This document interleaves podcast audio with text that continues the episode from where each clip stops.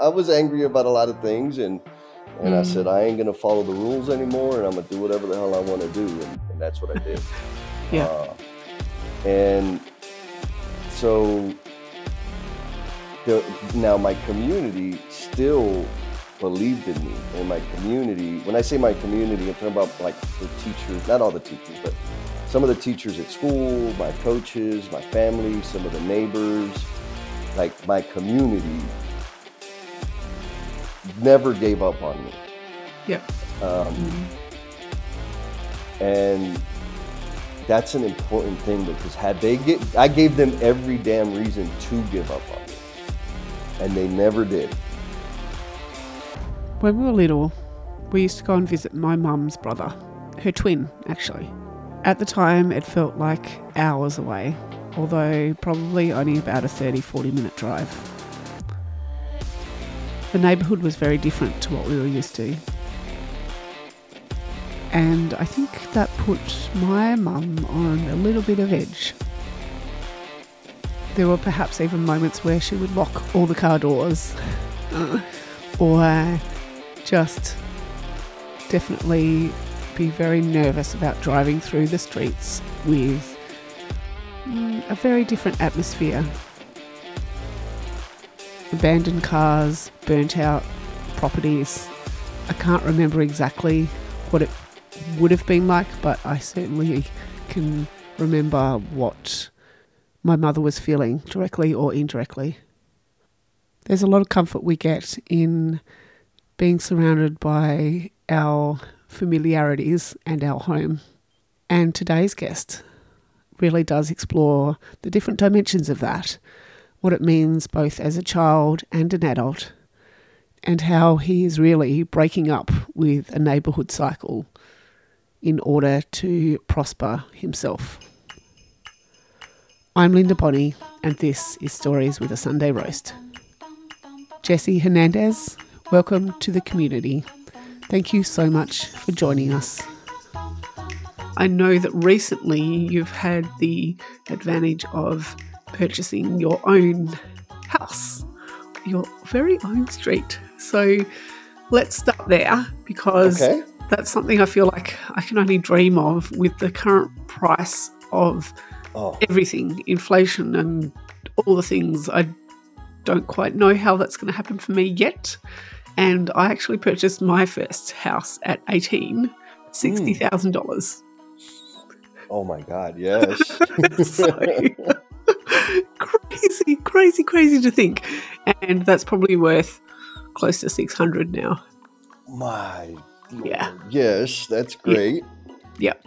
So that was a failed relationship, which I'm sure you're well aware of, um, and all that sort of stuff. But it was certainly a very big learning experience for me. So let's start with your most recent purchase. Where is that? What does that look like? How does that feel? All the things. Tell me. Yeah. So the most recent purchase is um, like half a mile from where my old house is, right, down the road. and whereabouts mm-hmm. in the states? Because my American geography is ah yes is not great. Very good. So, San Antonio, Texas. So, you uh-huh. think of the United States, and then there's Texas, and then kind of zooming kind of close to the center there. San Antonio is where I live, and that's where all the, the property's at. So, here's the fun part: is the part of town that I own the, these houses. It's the neighborhood that I grew up in, so it's the south side of San Antonio. Wow. Now, if you look at there's a there's a story there, but anyways, my house, the, the older home and the lot are between the San Antonio River, which is like a big giant attraction. And when I say between, it's like a block away. It's within a block, I'm on the river. And another block away from the Mission Concepcion, which is one of the historic missions, which San, I mean, if anyone's ever heard of the Alamo, it's not the only mission, it's just the last mission headed north. Um, there's several missions along that trail, along the river. And so one of those is Mission Concepcion, and my house is like my property's right between the two, between the river, between the mission. And so now it's that area is a historic district. It's a national landmark, et cetera, et cetera. So that's wow. Okay. So you grew up only a stone's throw away from where you've ended up now. Oh yes, yes. So yes, that's a hundred percent uh, the case. Now, when growing up, the neighborhood, it was not, it was not a neighborhood people went to by choice. It was, it was uh-huh. a rough, pretty rough neighborhood. I mean, like for real, there's a park right, like right down the road, and I remember when we were kids, mom wouldn't let us. She didn't want us to go play at the park unless we were there because she was concerned about needles in the sand, like needles wow. from yeah, yeah, from like drug usage. Yeah, uh, and okay. that was the neighborhood. It was people did not come to the neighborhood except for us, right? Because that's where we grew up. I have a friend who was in prison. I don't know for 15 plus years. When I moved into the house, I was working on the yard or something, and he was driving around. He just got out, you know, getting the old neighborhood, and we seen each other. I was like, man, I hadn't seen him in such a long time. Now, he's not the only friend of mine from that neighborhood that was that ended up in prison or or killed. He's just one of the few that I got to connect with after he got out of prison. Um, And he's like, Jesse, what's going on? There's like Lexuses and fancy cars parked at the uh, at the park, and there's people. What do you say? There's people with like bikes on their cars. Like, what's wrong with? And I'm like, dude, you need to go to the river because the river, like the trails, it, they've made a huge investment, and we have like uh, this bike share program, right, where you can rent bikes and hook them up to. He's like, like, how long has that thing been there? I said, I don't know, a year or two. He's like, nobody steals them? I said, no, man. Like the, the neighborhood's changed, brother. Because back when we were kids, it was like, it, it, do not leave anything in your car, especially a bike attached to the back of it. Uh, mm. Uh, so it was interesting because he's like, dude, what happened to the neighborhood? kind of. what did yeah. happen? Like, what what shifted? Was that a gradual over time, or was mm. there? What, what no, do you think I, actually changed? The city started like made a gigantic investment in the res- but just the river, like specifically. So the San Antonio River, people, it's a very popular attraction. Now there's a very short segment of it, or used to be a very short segment of it, that ran through like downtown San Antonio, where hotels and restaurants and mall, like all the stuff was built around that portion of the river. Mm-hmm. Now, once you got to like Commerce Street, it was all residential, and so there was another couple stretches of a uh, couple miles on along that road that were it's the King Williams area, which is super super fancy, super crazy expensive homes. Not I shouldn't say crazy expensive. They're very expensive, but they're big, giant, beautiful, um, palatial type homes, right? uh, big giant columns and all the stuff. And all of a sudden, like there's that's kind of where the divide. It's almost Alamo Street.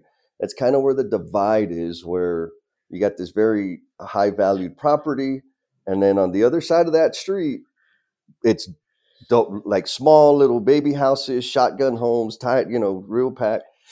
Different socioeconomic status of the folks that live on that side of town, and that part of the river was just a river like mm-hmm. I mean, you just think uh, with riverbanks that you really can't access because that section is had been um, adjusted by the Army Corps of Engineers. So it was very steep, couldn't access it, blah blah blah. Now, what one of the significant things that happened was the city said we're going to extend the trails. We we had a big giant initiative to get healthier, and right. so it was to extend the San Antonio River all the way down to Mission Espada, which is the furthest mission south of downtown, which was another 16 miles of river trail. So they did that. Again, when we when the Mission Concepcion got the um, national uh, monument status, there was a huge investment put on the road that's called Mission Road that kind of connect the street you know, you could drive down upgraded the street, like put a whole bunch of money in there, revitalized all the parks. Like they started making those investments, and that's what made the shift. Like Yeah. along that time, people started getting more comfortable coming down to my. Now there was a reason, except for buying drugs, to come to my neighborhood Right. Yeah. to come exercise, take the family and walk, and you know, And not find needles in the in the haystack. exactly, exactly.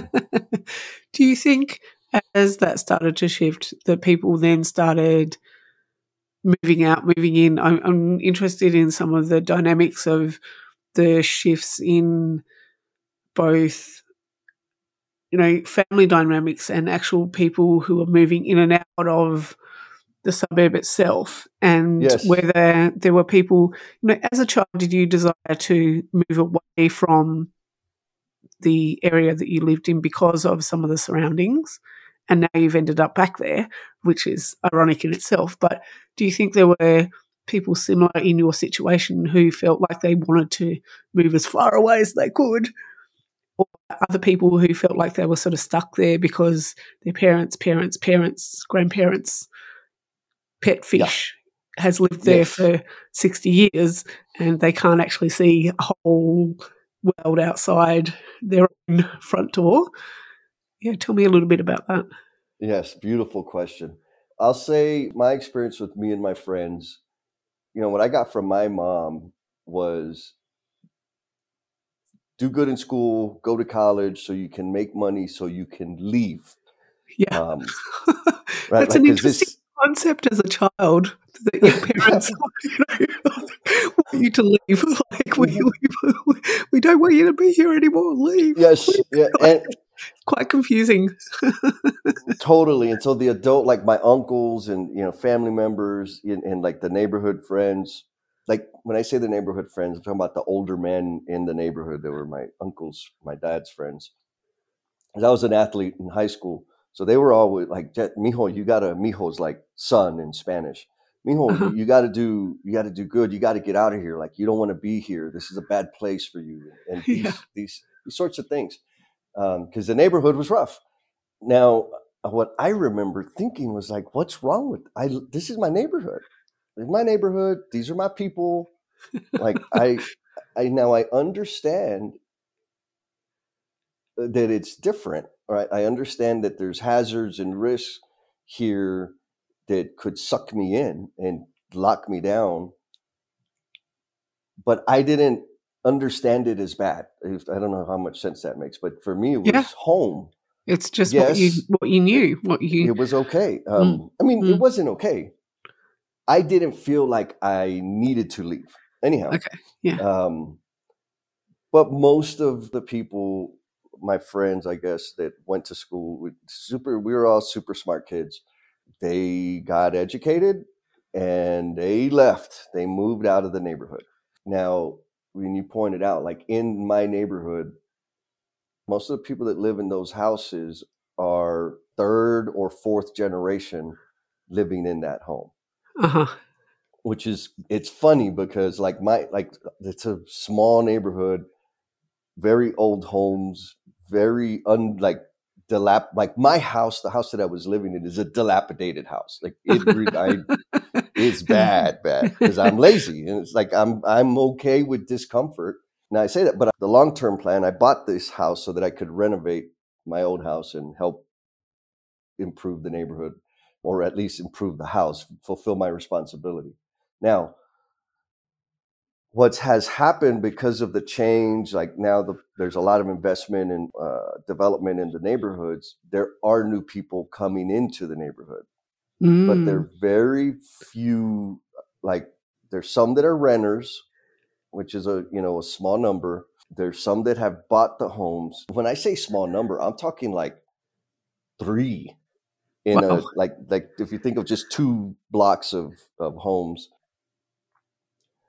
a lot of investors and developers and home flippers are trying to buy these houses because the property value like you mentioned your home right 60 but now it's crazy 600 same things happening in this neighborhood because of all the Mm. investment that's gone on in the infrastructure and surrounding areas the property values are like going crazy. Yeah. And- really is.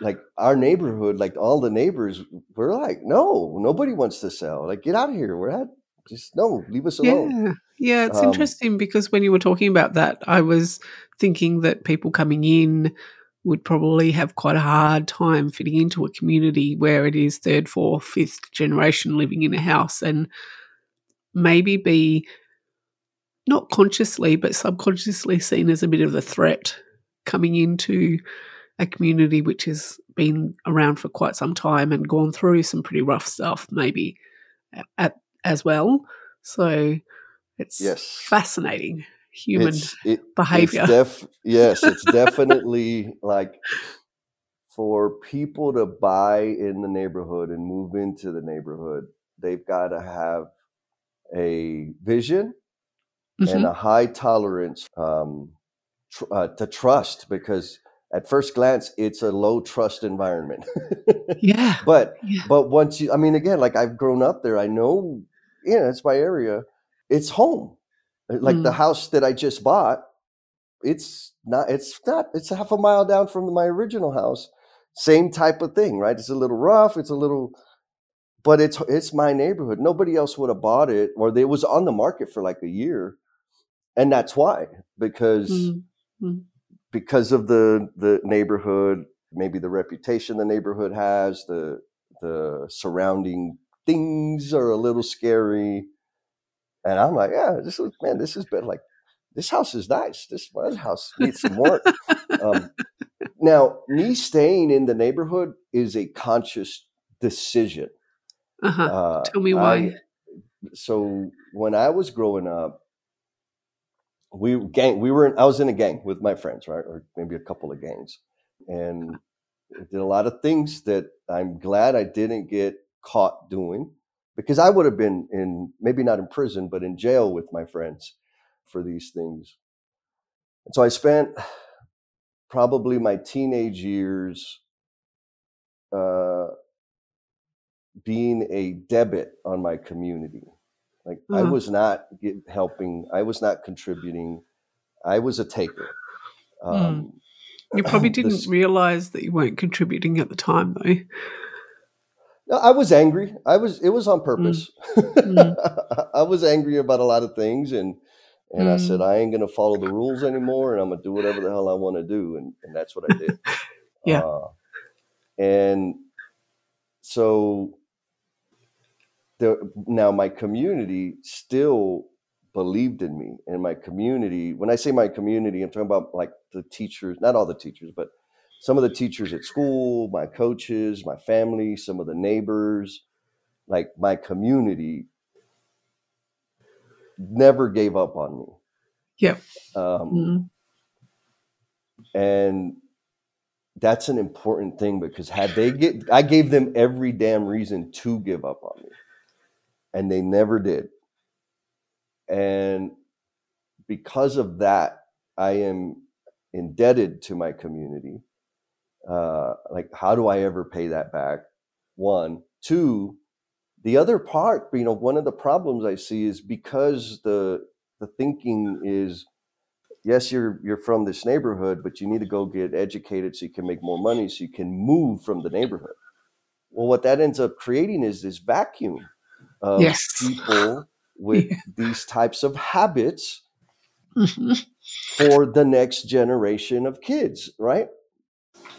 So there's a there's a certain it's a group cycle. of people. It's a Mm. total cycle, right? Mm. And so my commitment was I'm going to stay in my neighborhood so that I can be some sort of frame of reference for these younger kids to see a different way and be Yeah. from the neighborhood. Um, so that's why I choose to stay in the neighborhood. The other reason is because the the one house I already own it, so and I'm cheap, so I don't have to pay any rent. That's cool. That's a very big incentive as well. If uh, hmm a lot of people. So I'm interested in something you were just talking about, where you had people surrounding you in your neighborhood and community and street, essentially, Mhm. who didn't give up on you.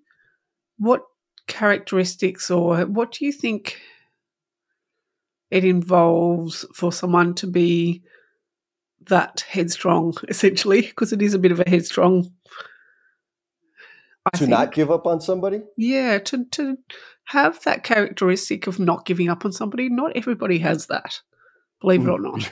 Not everybody, like, to maybe to, to some people it comes quite naturally to a parent you don't you never give up on your kids but to have other people who may not be so closely associated with you, like family, to then not give up on you. What what do you think is underlying all of that, and what did that do for you? Oh man, this is a tough question. Um, what I really think it was because I could see it in some of the. I mean, Mr. Park. So Mr. Park was the.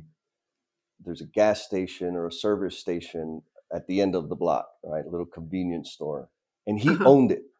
And a Vietnamese man and his family, like they had a home down the neighbor, down the block there in the neighborhood. Um, super awesome.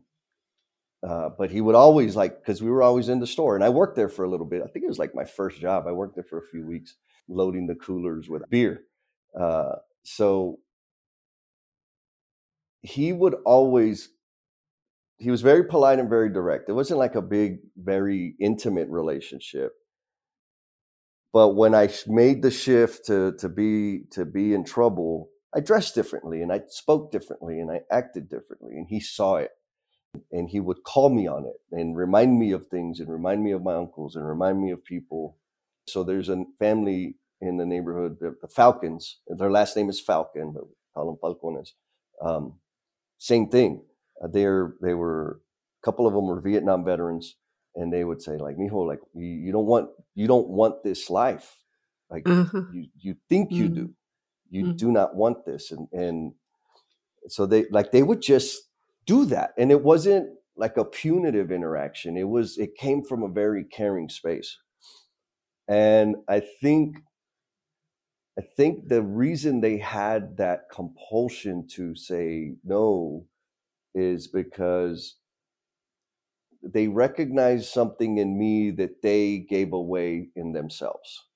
Mm, I think they mm-hmm. saw like, ooh, that. We'll just we'll call it innocence. They saw some innocence and some aptitude that everybody has. Yeah. And I think they because they know they've walked the path, and now I I know too because I've done dumb things. Um, they know that once you lose that innocence, mm. you're never the same again. Never, uh. you can't go back. and and so that's what I think they saw was they could see that I still had the innocence, mm. um, and they were you know trying to help me understand that so that I wouldn't lose it because once you lose it, then it really is a choice. Yeah. To like this is the life I'm going to live or not. And it's easier to live the life of consumption and, and taking. But again, because even though I continued and, and kept doing dumb, you know, silly things or un- irresponsible things, they still didn't give up on me. And, and their their the advice that they gave me and the the looks in their eyes of, of them saying, "What are you doing? Like you you were playing baseball. Like how does this what you're doing here align with baseball? Like jesse what do you you know it was it was always that like what do you like yeah yeah yeah i'm fine i'm fine. But it was it was a lot of that that i said man like this is crazy um i got to get it together. Really what happened was it got to a point of me living the mischievous life that it was boring in such that it was just the same thing every day, every day, every day. Like, okay, so we're gonna drink, we're gonna smoke, we're gonna cause some problems, we're gonna walk the street, you know, whatever it was. Um, and I'm like, this is not. I don't want to do this forever. Like this was fun, but when do we do more stuff? That was yeah. it. Yeah. And and and I said, okay, I, I have to stop this. And I stopped and I was lucky in that I did it early enough. Like this all happened between my eighth, my eighth grade year and my freshman year. By the time I was a sophomore, like okay, got it up. Like I ain't doing that stuff no more. Let's go. Mm. let's go focus and do things.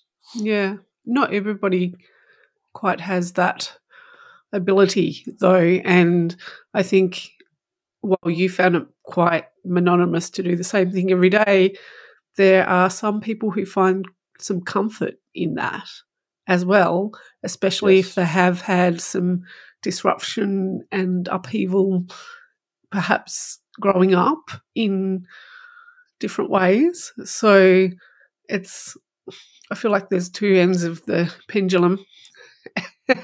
yeah, and you can yeah. easily swing either way as well. Yes, yes. I remember a buddy of mine, a really good friend. So there's a group of friends of us. We all went, we're still connected to this day. And we mm. started, we met each other in sixth grade. Yeah, wow. like, yeah, yeah. And we're still, you know, we're still really, really connected. Um, now we all kind of, we all came from the same background. Like our socioeconomic status was the same, meaning we were poor. We didn't have, like our families didn't have money most of like 98% of us it was single family house or single head of house like single moms. Mm-hmm. um, and so we had these kind of demographics that's why we were in this like we got selected because of those things to be in this school. So what we did was we were always spending the night at each other's houses.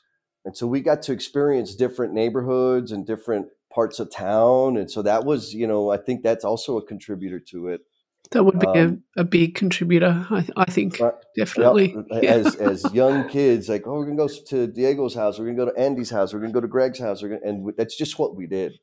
So that helped because having a different experience in different homes, and like specifically Greg's mom and Diego's mom, they had a huge, huge impact on my life in mm. that the way they treated me and the way they said, Mijo, what are you doing? I mean, this is a true story. So there was one summer, it was the summer between my eighth and ninth grade year. I was hanging around with people that were my friend, a different friend, ended up in prison, not ended up, earned his way to prison. He took somebody's life. The, the that weekend that he did that, my friend Diego's mom, they knew what I was involved with, and they said, Diego's mom said, Jesse should come spend a week with us over the summer to kind of get me out. I thought they we were just going to go hang out. He lived near one of like the newest malls, so it was like, yeah, we'll go hang out at the mall. That'll be cool. Um, but no, his mom had a different plan. His mom was like, we need to get Jesse out of that environment for a few days to like help him get his head clear. Yeah. It was kind of a big deal. My mom wasn't happy about it, but I went and spent like the whole week with Diego and his family. That very weekend, my friend took somebody's life. And a hundred percent, I am 100% true, like convinced that had I not been at Diego's mom's house, I would have been with that friend of mine and I would be in prison for murder or uh, association or whatever the conviction would have been. Um, wow. Um, so yeah, so it was those types of little whispers that were happening in my life that said, "Oh, maybe I should do, maybe I should do something different here." Mm, and they're not easy conversations to have either. From even though they're only fairly short conversations in a way of, hey, I think Jesse should come and stay for a couple of days, and your mum putting up the resistance and all the things, those tiny little conversations or offer of support and space hugely impactful in your whole trajectory of your life in so many ways. Oh my goodness. 100%. Big, big, big time mind blowing. Mm-hmm. Absolutely mind blowing. Yeah. Yeah. What other conversations do you think you've had which have really been on more of the difficult side that you have etched into your memory as life changing slash just really memorable within that community space? Yeah. So some of the the the, the conversations that I've had. so there's, I'll go with two. Okay. one's, one's, one's gonna be. I think it's the funniest thing, but I also recognize like how serious it is. Um, yeah. One was you know, uh, because again, I'm grateful to my community, and I spend, I, I make an effort to give back to my community, and do that mostly through volunteering for the local school district. And in one case, I, we were speaking to a group of students. They were like high school students, but they were in trouble with the law. They were on probation. They had already been busted. They're on probation. You know, whatever. They're they're they're like me. And holding up that mirror. Just exactly. They, they were me. and of course, I was dressed up. I had some nice pants on and a nice iron shirt, and you know all the stuff. And I remember one kid and he was kind of the most i would say the most influential young man in the room and that's the thing right is these kids because i was there the the raw skill and talent that they have is so powerful and they use it like mm-hmm. brandish mm-hmm. it mm-hmm. just not for the greatest the greatest outcomes uh-huh. um, so but there's no denying it like they're not high they don't have the head garbage that says play small. They're playing big, just yeah. you know, in a different way. and so he's looking at me, and he must be 15 years old, and he's like, he's straight up. He tells me, he says, "Man, what are you gonna do? How are you gonna help me with your khakis and your fancy pants? Like, who are you? Like straight up." And I'm like, "Bro." All right, you okay. talk? Let's talk uh, it's it was just boom, just like that, and and of course the group was like, ha ha, like yeah. So I was like, okay, this guy's the guy. He's he's got yep. the influence and, and almost the ringleader type. Yes, yes, and that's the thing, right? Because of their, I believe living a life of nonconformity, going against the grain, challenging authority, figuring out that all of the rules that people follow don't necessarily serve you, so you got to find your way through it. Yeah. I would tell that to an entrepreneur or anybody starting their own business. Yeah, yeah I'd tell that to my kids, all sorts right? of things. Yeah. These kids figured that out getting in trouble and living uh, that life. So yep. they know what it is. Mm. It's not a concept, they're living no. it. Yeah, exactly. So diff- totally different. Definitely view. don't want to be told that Mm-mm. again. No, no, no, no. no. so, so we're talking, like, you know, I'm doing my thing. And finally I said, okay, we challenged him a little bit. And so then he started asking me about my background. And so I started telling him, you know, I have scars. I have this beautiful scar on my arm that's about the length of my forearm uh, from getting stabbed with a broken bottle. And, and then like now I start getting some like, oh, like, yeah, but you know, look, yeah, look, you got a really nice job. And yeah, you got, yeah. um, and, and I'm like, look, bro, the difference between me and you is you got caught I didn't. I got lucky in that I didn't get caught. I've done this. I've been on probation. I've been on paper. I know where to come, but you can get out. And so, anyways, that kept we kind of kept challenging, and finally, it it it got to like a one on one conversation, right? Because yeah. the other kids kind of like, oh, this is getting too serious, and I could tell he was intrigued. That's why we were still doing the dance. Yeah, awesome. Um, and I said, okay, man, I said, let me ask you if I can, I'm going to ask you some things. If they're for real, like if you, they sound familiar, just let me know. Okay. So I'm like, okay, have you always kind of been the smartest person in the room? Well, I don't get good grades. I said, I didn't ask you about your grades. I'm asking you about being the smartest person in the room. Like you figure things out and you understand what people are talking about before everybody else. He's like, well, yeah. Yep. I said, mm-hmm. okay, good. Um, are you kind of always the person that people look to at, at home with your siblings, with your cousins, to like you're the responsible one? He's like, Well, yeah, I hate that. I was like, I know, good. And so I asked him a few other questions, and he's like, Yes, yes, yes. I'm like, okay, that, what are you going to tell me to use my powers for good? I'm like, no, I'm not going to tell you that. I'm going to tell you who you are. See, you're in a room with 10 people and the room is on fire. Like, yes. And you know before everybody else knows that the room is on fire. Yes. I said, now one person is going to run out of the room and protect themselves. One person is going to take charge and make sure everybody's okay, and they're going to be the last person out of the room. And the other eight are going to freak out and lose their mind. He's like, yes. I said, which one, which of those are you? And he's like, whoa. And I said, okay, this is who you are right now. You're that guy that saw the flames, saw the signs, and you hauled ass out of the room and you left everybody there to burn. Yeah. And he just like, I hit, I got him, right? Like he, he, his Uh-huh. eyes welled up and he's like, man, I don't want to be that guy. I'm like, good, because you don't have to. Um, Wow. So it's those types of con like if I'm not in the neighborhood, I'm not going to be able to do that. I got to stay in the neighborhood to be able to do that. Yeah. Mm. That's potent. So here's another fun one. This is an interesting one. So my uncle, hopefully this doesn't get me in too much trouble. He's passed now. Uh, we, can, we can dub your voice if we have to. Yes, yes. No, he, he he has passed, but he was the neighborhood heroin dealer, rather supplier. Like the dealers would come to him to get the stuff. Yep, yep. And you know, when he was away in prison, grandma or the family would say, "No, you know, he's in. He went to college." And when I was coming up, I thought he was really in college because he was always like really well dressed, had the best shoes, like slick he was not in college. He was in prison, you know, but it was a thing, uh, uh, denial, I guess.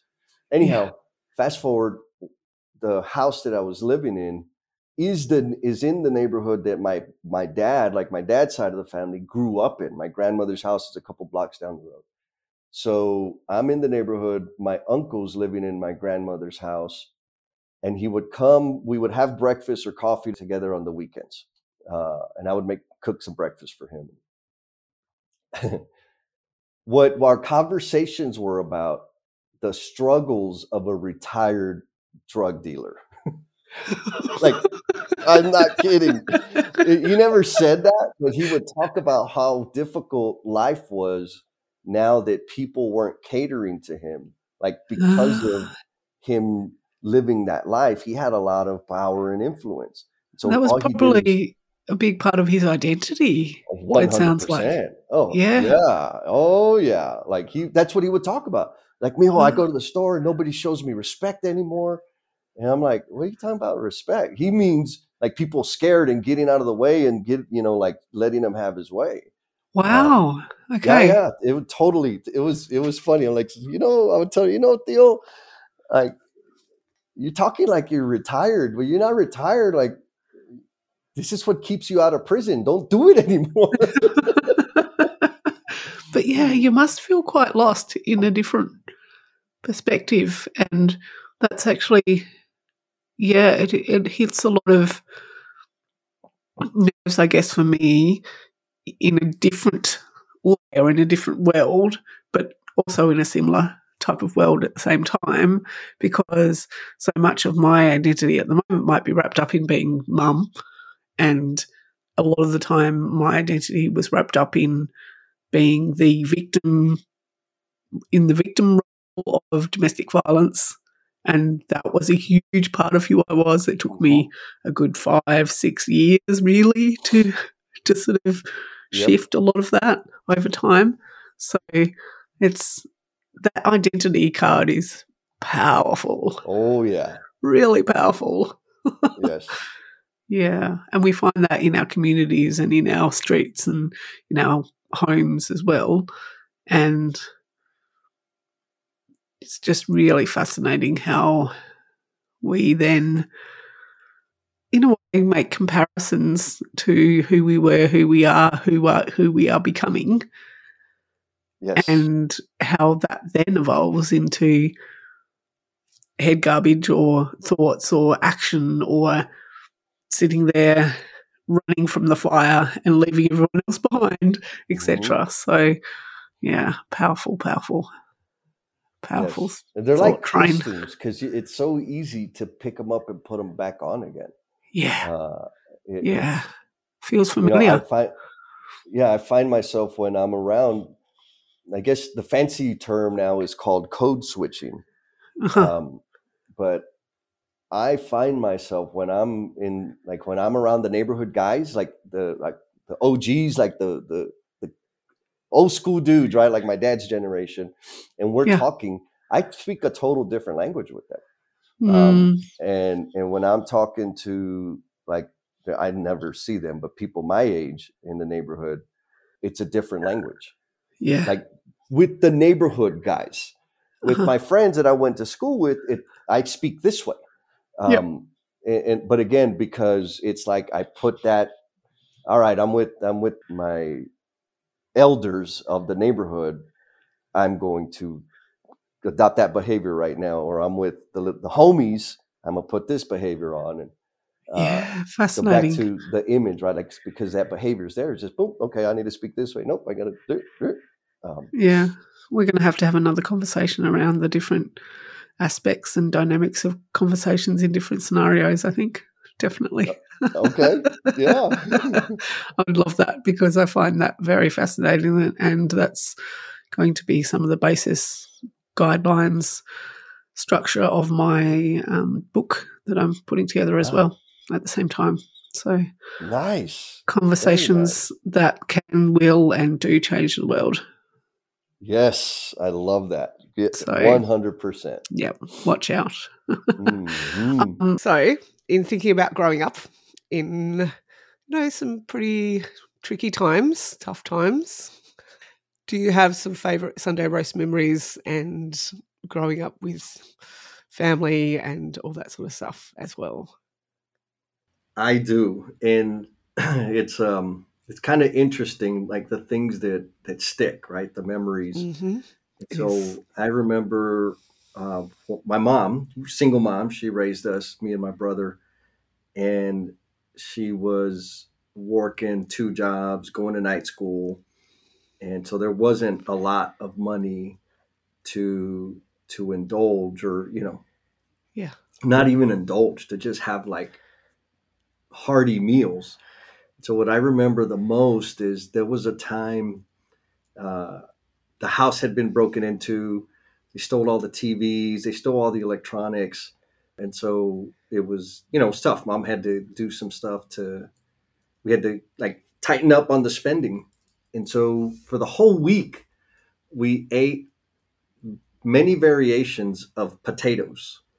Uh, so it was a combination of like potatoes, eggs, ground beef, uh, some fried bologna, and just every which way mom could make that a delicious meal to get through the week until she got the next paycheck or whatever it was she was getting.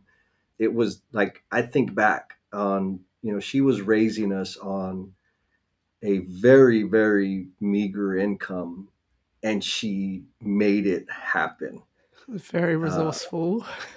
yeah, so resourceful. And those potatoes, like they were delicious. Were, everything was good, and it wasn't. You know, I think now where I get super picky about meals, it's like, man, I still remember that one week when it was potatoes every single day, and it's a it's a special memory, right? Knowing that mom was super resourceful, and she did what she could with what she had, and you know, in the moment, we didn't know that uh, we were suffering financially all we knew was, hey man, this food's pretty good.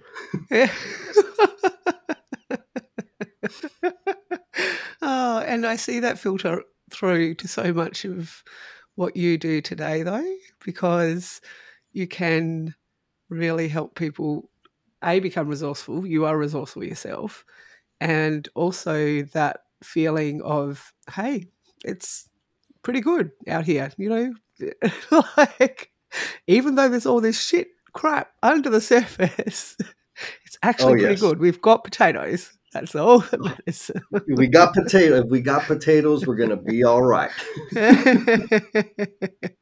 Thank you so much for sharing. It's a really special memory in its own very, very special way because, yeah, it's amazing how much influence our street and community has both on us, but both inside and outside. And I don't think it's always consciously recognized. So, Uh, yep. really bringing all these stories to the surface is part of why we're here and part of what we're doing. Beautiful. Love Mm. it. Thank you for the for the opera and for the beautiful questions. Really, thank you for Yeah. those questions Oh, yes, got I could ask questions all day. yes, yes. There's some memories there that I hadn't hadn't spent time with in a long time, so I'm grateful for that. Yeah, that's exactly a big part of the purpose of why I'm here. So that's very humbling to hear and appreciate the opportunity in return. Yes, ma'am. Mhm.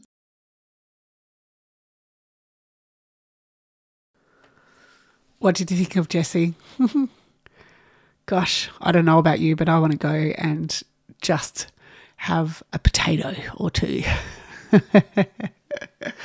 as well as the oh, absolute impact it has in breaking some of those cycles.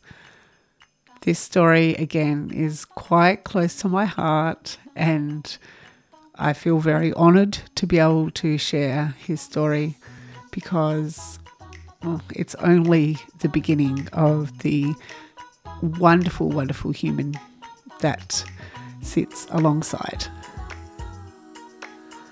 Another wonderful human is Denise Millay. Can you imagine getting to a point where your body literally needed you to sleep for a whole year? That's what happened to Denise. She shares this alongside many nostalgic and wonderful inspirational stories in her episode Rinse, Lather, Sleep, Repeat. Take a listen. But it was really an existence of, you know, you, you go to school, you go to church, you do your homework, you do your chores, lather, rinse, repeat. You know, that was your day. And there wasn't a lot of resources to really uh, expand on that or, or make it a, a super enriched existence. It was just really uh, a cycle. And um, yeah, To hear more about current projects and the book, I invite you to head over to lindabonney.com. I gladly welcome you to the community. Thank you so much for joining us.